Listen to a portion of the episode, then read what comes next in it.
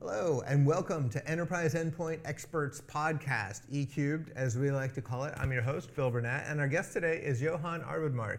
Thanks for having me. Yeah. Thanks so much for joining us. Good afternoon. So um, let's just jump right in with a question that's on my mind is we see you in the community, the configuration manager deployment community, as this speaker uh, and trainer and sort of expert, but you have a real job with a real title, right? So what's what's the company and what's your title and, and what do you actually do? Well, I'm the CTO of Tursec, Mm-hmm. and I also have a consulting role. So about 50% of my time, I've been able to do implementation jobs with customers. So I basically travel around all the globe, this Mm-hmm. planet of ours, and and doing implementations. And the rest of my time, I do trainings. Uh, do uh, presentations like this week here at Mm. MMS. Mm-hmm. And uh, on the side, I also have a publishing company, uh, publishing courseware and books and trainings. Ah, yes, I'm going to ask you some more about that and later. keeping, keeping busy. yeah, I can imagine. So, so that's a pretty good mix. You're spending about half your time out in the field versus just because if, if all you did was study in labs and train and try to read like you read Johan's blog, you couldn't because it, it wouldn't be there. exactly. I mean, you, you need to feel the pain. And a lot of the articles I have on my blog, they, Mm-hmm. they come directly from things I've been stumping my head on and that's Right, right. spending hours and hours trying to fix. And then you finally find a solution. It's like, all right. Yeah, that makes total sense. So I understand you played American football in the Swedish American Football League. I, I did. I started off, uh, I was almost turning 16 and I found out we had a local team. Mm-hmm. Yeah, so I, I yeah. decided to join them. Mm-hmm. Um, I was playing wide, uh, wide receiver and running back, uh, wide receiver and cornerback back then. Okay, Uh, so you're fast. I was fast and it helps having big people chasing you. It's like, yeah, I'm sure it does. yeah. And uh, it took a while for us to also to even get grass to play on. So our first practice field was actually a parking lot with, Oh, really? yeah, And you were playing tackle football? yeah. You guys are tough. Oh, that was that was no fun. It was only for, for a few months, but it's like then we got grass and it's like yay. Yeah, that seems like a welcome addition. Yeah, it was not a great field. It was leaning. It was on rabbit holes, but still it was Oh, really? grass. It was like amazing. Yeah, yeah, it's an improvement over pavement. So, so you did that for about uh, five and a half years, and while you're doing that, you also got into technology at a pretty young age, right? Yeah, when I was in high school, I got the uh, opportunity to start working for a local computer shop. So I went there a few hours um after school and helped them assemble computers. Okay, and that was like a paid job that you weren't yeah, just oh, there yeah. like, let me play with your computers. No, no, that was like, and, and basically everything that I earned went into to buying computer gears. So Right, right. Yes, yes, yes. I, yeah. I went through a long phase like that myself. yeah. So then you kind of moved into deployment and became a sort of deployment person professionally. So looking at your early career, what were you doing and when did you start in getting into deployment of systems? Well, it was actually back into that small computer shop. Oh, really? Mm-hmm. A few people working there. We deployed DOS 3.3, copy to floppy is done, you know. Mhm, Yeah, yeah. Mm-hmm. Then eventually we upgraded, had a network file server, Right, um, yeah. two dot something, so we could download over the network, uh, the, the setup, and then eventually Windows came along, early Mm-hmm. Yeah. versions of Windows 2 and 3. Right, And Um, it's, right. it's been like that ever since. I always enjoyed uh, automation and, and uh, So you've been you've been doing that process from the very start. yeah, Okay. my entire life has been deployment one way or another. Nice. And you started writing books at some point, right? So what um what was your first book that you wrote? It was a Windows 7 Uh-huh. deployment book back in, well, about seven years from now, back in 2010. Back in 2010. Okay. And so, what mo- mo- motivated you to write a book?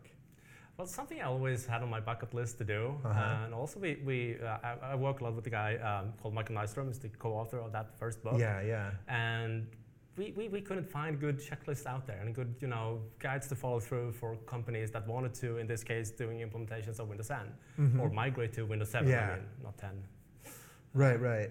So that, that's why we. So decided you on- decided to sort of take. You'd been giving trainings, and you kind of took some of the Yeah. the lessons and, and structure you had, and wrote a book. Yeah. So, and then more um, stuff around it, of course, but yeah. so as I understand it, you would go on vacation and um, leave everybody that went with you uh, to go do whatever they did while you two drank rum and, and wrote books. Is Mm-hmm. that right? Mm, That's a pretty accurate description of the, the authoring process. I believe that's pretty much what Hemingway did as well. So, yeah, but he also lived in Key West, so yeah, fair enough, fair enough. Um, so how so how do you decide what goes into it? Is is strictly based on I mean, writing your first one? You must have had a lot to learn about being an author. oh yeah. Uh, we first came up with a very good idea. We thought Uh-huh. uh, that well, we are pretty good in English. We speak English, both of us. Mm-hmm. We don't need an editor. Ah, That was wrong. yeah, I can so see that was a big le- right, learning, right, obviously. But it, it all came down to stuff we always did at customer sites that, that we thought people probably don't know this. Uh, so that's what we wanted to, to put into the book. Yeah. Okay. Yeah. Okay. Yeah. So let's talk about. You, know, you talked about putting all of your money into computer equipment Yeah. when you were uh, in high school.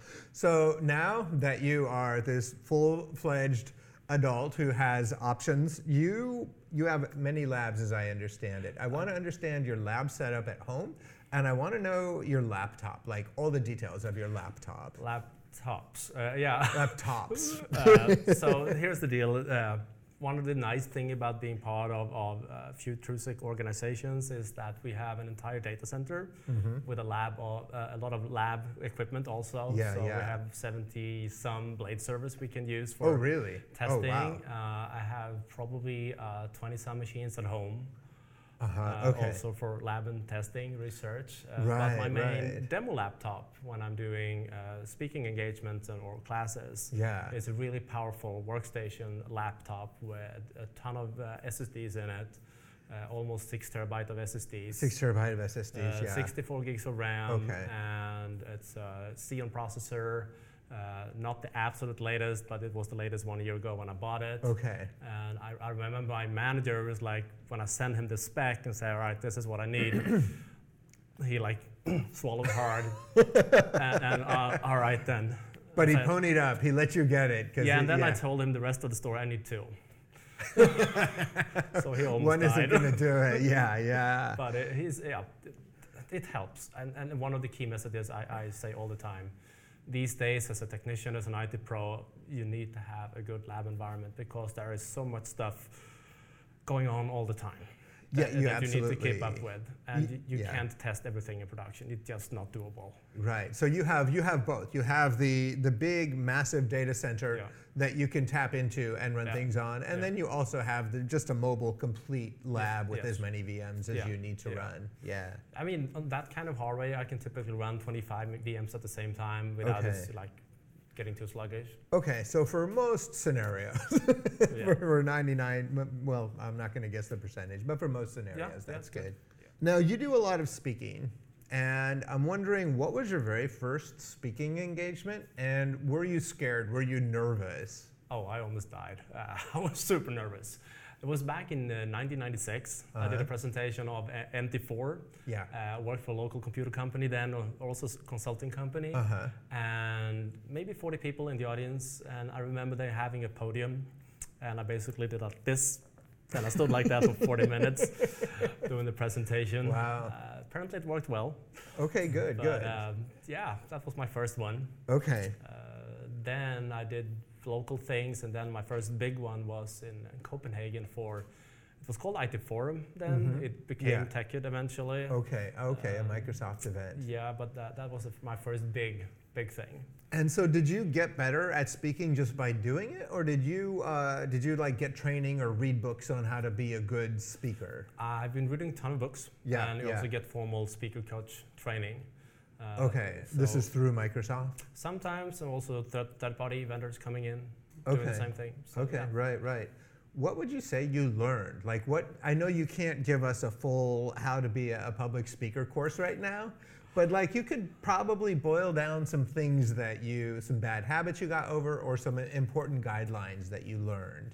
is basically the biggest learning I would say over all the years Uh-huh. is don't be afraid to take pauses. Like now, I'm doing a pause, Yeah, one, yeah. two seconds. Right. People won't notice. and it gives Ah. you time to think about what to say next and it also gives you time to not starting saying those uh, uh, uh, type of words that is so easy to do when you start to do presentations Ah, that's good. so I instead like of that. just being quiet you would try to say something to make it like you're on top of things but people don't notice if you take a break they, they don't Ah, that's good to know because I say so when I s- when like to fill that space. Maybe if I just feel more comfortable with pauses. This is good. Okay, what else you got?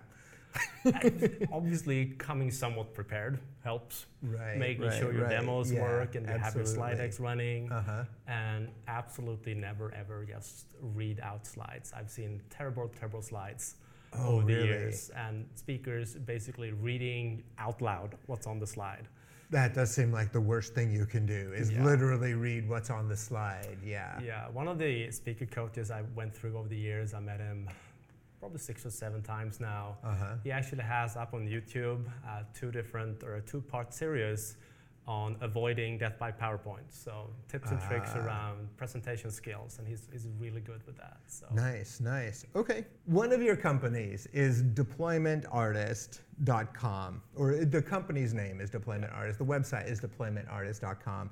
Uh, why did you Why did you name it that? And what kinds of names did you think of?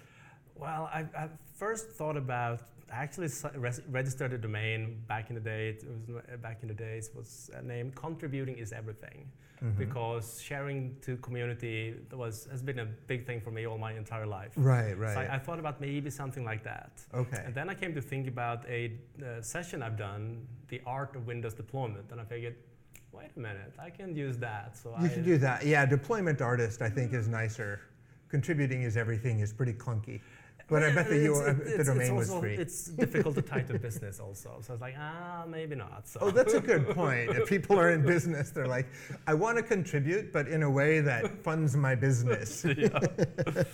that makes sense. And now that's one of your companies, right? So you have uh, other companies that you're. yeah, I'm- I'm a part-time owner of, of Trusik here in the US and Uh-huh. also back uh, home in Sweden as well. okay. So I, I, I'm keeping busy that way. Okay. Nice. And you blog on deployment research. So when you started blogging, how wh- when did you start blogging? I guess would be my first question. don't remember my exact first blog, but I, I remember starting contributing to community back in 1994 uh, Uh-huh. for the Usenet forums and Okay. things. Uh, I had a side hobby back then. I was doing 3D rendering, Oh, you okay? and yeah. I still do that from time to time because Nice. that's how I've been doing some of the book covers for our books, Oh, really? But Oh, that's like- awesome. three times a year maybe tops. Okay. But yeah. anyway, uh, I've been answering questions in forums um, since then, and then I had a few uh, user groups, uh, user forums I ran myself Mhm. uh, in the Nordics, and then I started Yeah. to do TechNet forums for a while, and then eventually Okay. this one. Well, I actually had one in between. Uh, it's still up. Uh, It's, its name is Deploy Vista. Okay. I, I really thought that Vista would like be the thing, and it, That was it- going to be it. You got the you got the deploy Vista domain. Yeah, it doesn't turn out very well. Not a lot of money offers for that, I No, imagine. no, no. Yeah. So but I still get a ton of reads on it. I try to shut Really? it down, and I get thousands of complaints like, "Don't! I need this article." It's like, "Oh, okay, I leave it up as an archive. You know? That's awesome. Yeah. Uh, and then I decided to have a name that was independent of Windows version. hmm Yeah, that seemed like a good choice. So that's why deployment research came to be. Okay. And so now it's very popular. You're getting over a million, Yeah. uh, over a million hits a year, as I understand yeah, it. Yeah. Wow, fantastic. So, deploymentresearch.com for all the latest on deployment research. And I think that's everything we wanted to cover today. Awesome. Johan, thank you so much for joining us. Thanks.